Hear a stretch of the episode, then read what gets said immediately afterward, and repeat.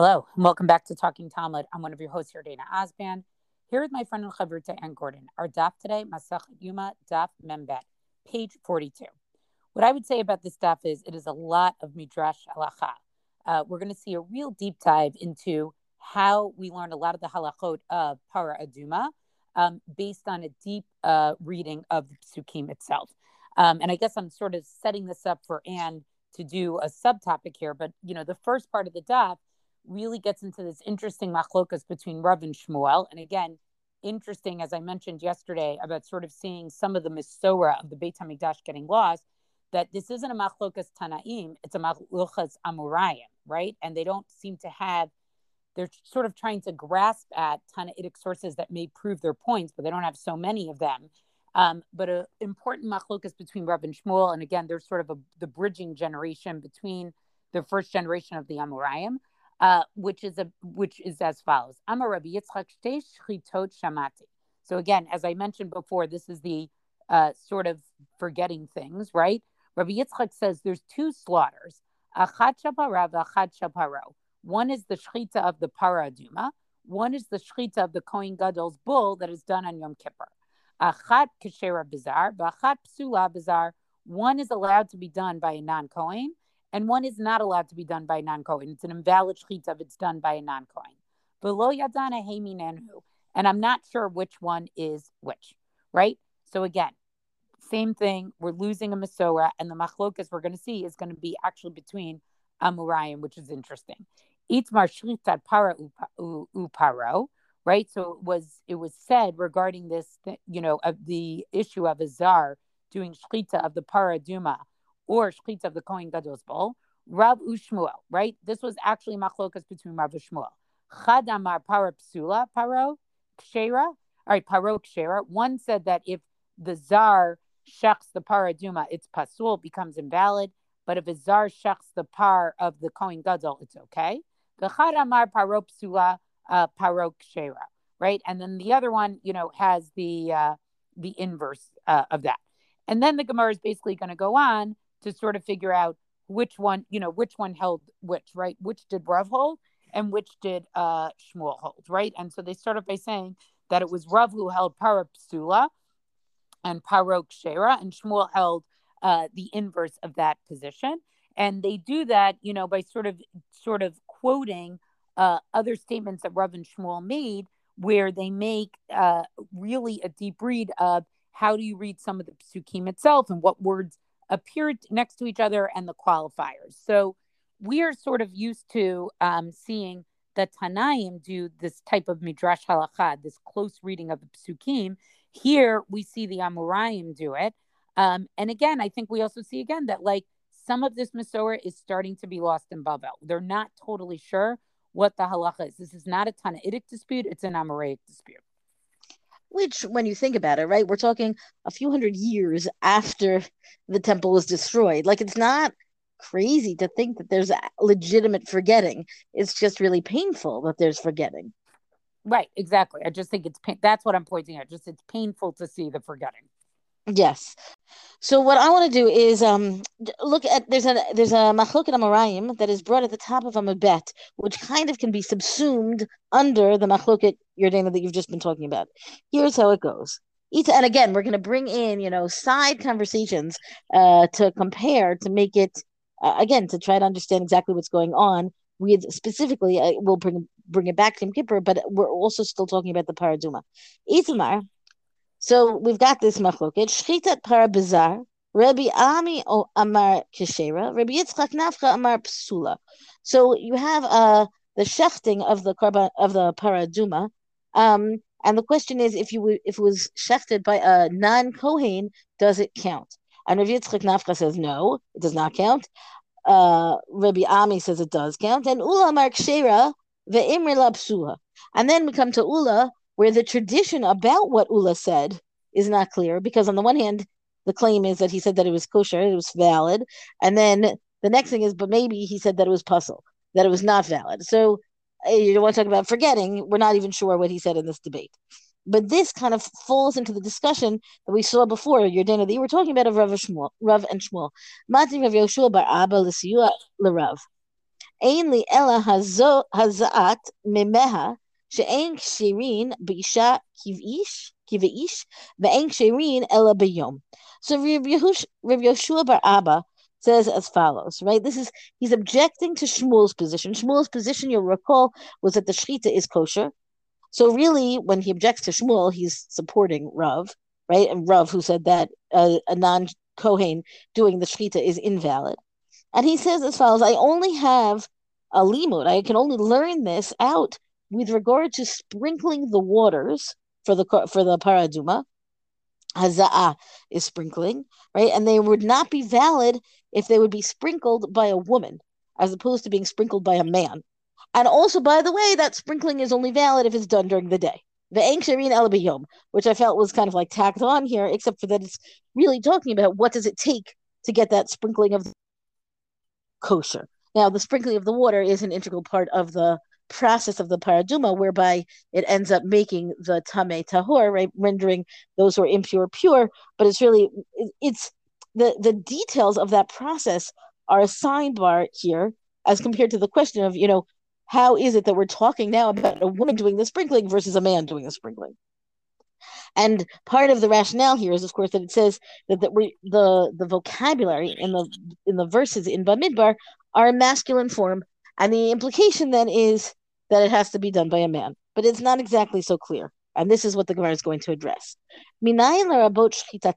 So how do we get from the sprinkling to go back all the way to the shechita, right? That's the machloket. The dispute here is whether a non-kohen can do the shechita. How do we get there from sprinkling? But um, v'kabelat dama v'hazaat dama v'ashlachat erez ve'izov ushne sorry tolaat. Meaning, how do we get all of these different procedures? The shechting and the collecting of the blood, and the sprinkling of the blood, and the burning, and the and um, throwing the cedar wood, and no, I'm sorry, and the the azov, the hyssop, and that strip of the the red, right? When we put all that into the fire, how do we get all of that? Torah. It says Talmud Torah in the in the biblical text. It says the word Torah, which meaning law, right? Not meaning Torah, our Torah, but it means law. Yachol. So I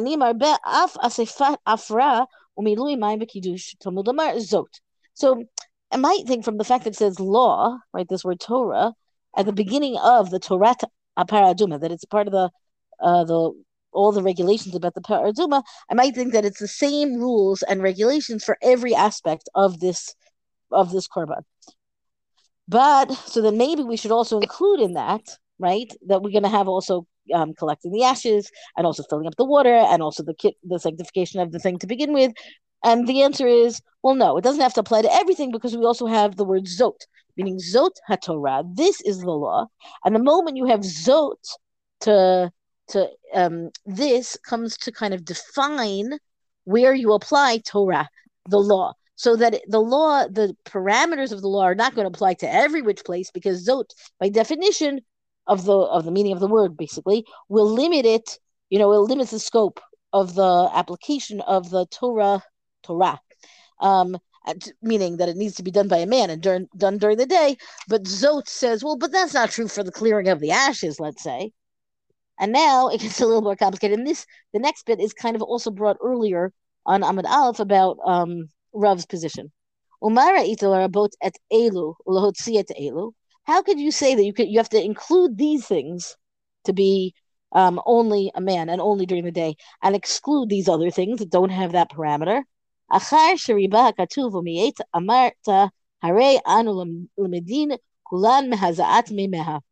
You said we're going to learn all of it from the fact of sprinkling the waters. So what what does that give us? מה הזעת מימיה אינן כשירים באישה כבאיש ואין כשירים אלא ביום, אף אני אביא שחיטתה וקבלת דמה והזעת דמה ושריפתה והשלכת עץ ארץ ואזוב ושני תולעת. Meaning, let's come back to that comparison to the sprinkling of the waters and don't worry about the fact that the, there's a Torah, Zot HaTorah in the text and do it from the comparison of the details about the the sprinkling of the water, which has to be by a man because it's in a masculine vocabulary, and take that, you know, apply from that to all of these other details, namely, again, the the shchita, the slaughter and the collecting of the blood and the sprinkling of the blood, blood and the burning and the hyssop and the and the red string and so on.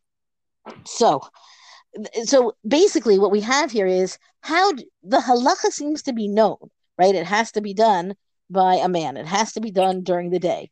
The implication being support for Rav that you know that a non Kohen cannot do the shchita of the of the paraduma.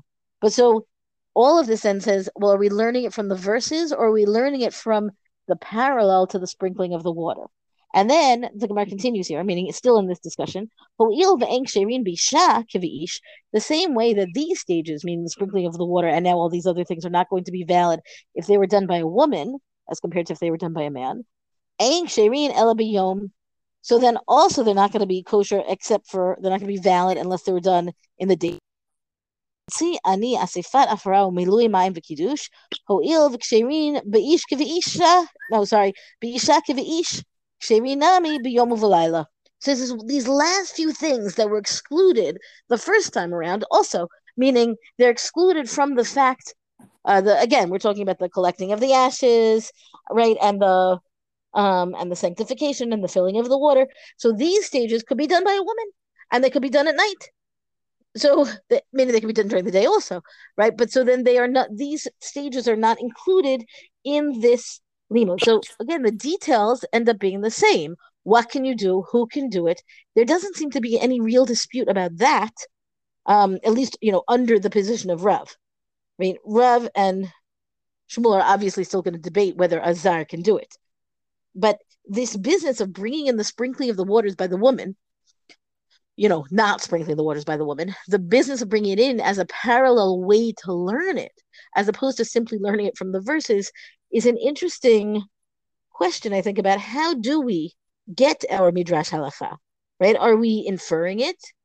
Are we inferring something that we already know from a parallel case, but we already know it? So are we really learning it? Or are we deriving it from the biblical text to begin with? But again, we're coming to the same conclusion. So I'm not sure that there's any I've yet to see any practical difference here. And then the one question, the question is brought again here, the might yuvta. So then what's the challenge of this break? I mean, how is this messing things up? You know, how is this a, a refutation to begin with? So if you want to say that the same way that it's not valid for a woman, it's going to be not valid for a non-Kohen, meaning the same way a woman can't do these things specifically let's say shchita a woman can't do it because she can't do the sprinkling of the water and everything so also a non-kohen can't? Hazat because we certainly have the phenomenon of sprinkling the water that a man can do a man who is not a kohen can do but a woman still cannot do. So that doesn't work meaning the parallel between the woman and the non-kohen is not sufficient and Abaye says, and this is where Again, the same rationale appears on on Aleph as well. Amar Baye, Haini to Yufta. Here's the refutation. This is the point. Isha Maitama. The verse, the verse in Bamidbar says, "You will give to Elazar Hakohen." Right? Unatatem ota el Elazar Hakohen. You'll give it to Elazar Hakohen. The fact that it's Elazar, that is proof positive that is not a woman. Zarnami also it's not a non-Kohen because it's Elazar. He himself, Elazar is the son of Aaron. He is a Kohen Velozar. I would make a stronger case for, for the Gemara itself, where it says Elazar HaKohen. Why does it bother saying HaKohen? It doesn't have to. It could just say Elazar, and we would know that we're talking about a Kohen. The fact that the verse emphasizes Kohen should really be, and perhaps really is, a bias point again, what strikes me about this is it's Amoraic Midrash Halacha. Like, yes, they quote a Braisa here, but it's really the Amoraim trying to tease this out. There is clearly a gap in knowledge. And I guess I'll just conclude this episode also by mentioning we'll talk about it more tomorrow because it's actually more on the daf tomorrow. You know, then we get Ula's going to come in and he's also going to do this very close reading of the Psukim. Um, he does a different interesting type of read, which is you know, he shows like one pasuk says something and then it gets reversed in the next pasuk, and then it goes back to something else, and then it gets reversed in the next pasuk. Um, but watching the Amoraim do the Midrash Halacha is not something that we typically see, and I, I think these couple of dapim are very unusual. But I, but again, I just want to note that the conclusion seems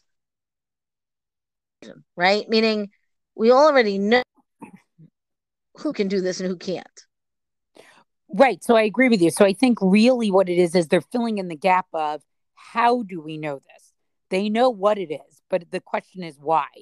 And right. that's the gap they're filling in. So I, I there's something sad about these dapim to me. Like I think that's what you're seeing, you know, that they they know they're missing something. So they have to fill in the midrash halacha that they don't have from elsewhere. Usually we have the, you know, we've seen those large mishnahs, you know, where Rabbi Eliezer, Rabbi Akiva, they're all disagreeing, right? You know, or they all have different ways. Those those brisas or toseftas. We don't have that here. There's something missing here, and so they know what the halacha is, but they're trying to fill it in for us. And we'll see a little bit more of that with Ula uh, tomorrow. That's our DAF discussion for the day. Thank you for joining us. Rank us, review us where you get your podcast. Thank you to Rabbi Michelle Farber for hosting us on, a, on her Hadran website. Come talk to us on our Facebook page and tell us what you think about this Machloket Amoraim. Until tomorrow, go and learn.